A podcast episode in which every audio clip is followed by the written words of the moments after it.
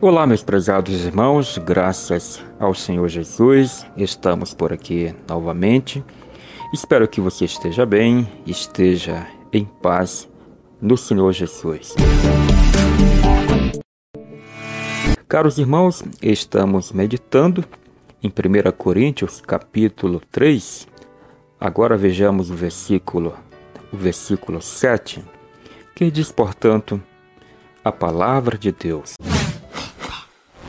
Por isso, nem o que planta é alguma coisa, nem o que rega, mas Deus que dá o crescimento. Prezados ouvintes, dois erros ao pensar em crescimento. Ao trabalhar o tema crescimento, tenho em mente dois erros que não quero cometer aqui com vocês.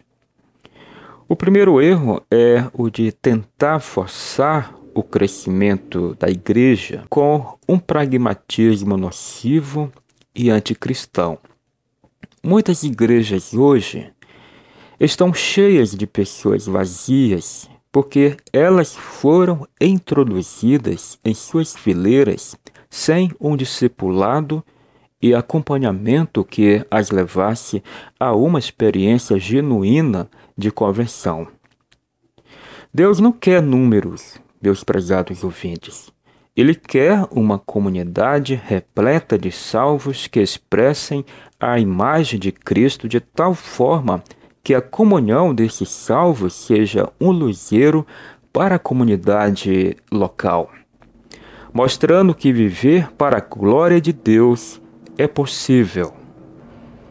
Meus irmãos, caros ouvintes, o segundo erro é pensarmos que devemos estar satisfeitos com o que já atingimos, sem possuirmos uma ambição saudável pela evangelização dos perdidos e o avanço no crescimento de nossa comunidade local. Muitas igrejas, ao atingirem um tamanho razoável em que seja possível pagar as contas, por exemplo, se esquecem de sua vocação missionária e deixam de lado todos os esforços para crescerem e atingirem mais famílias. Muitas vezes vestem-se de desculpas cristãs para justificarem sua estagnação.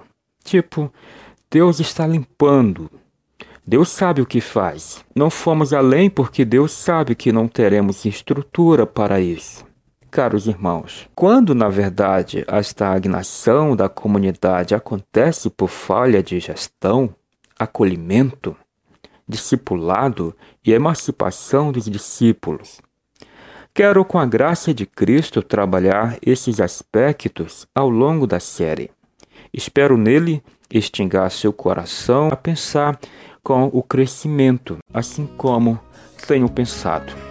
Deixo aqui um grande abraço no Senhor Jesus. Nos encontramos, se assim Ele permitir, aqui pelo devocional O Evangelho que Transforma.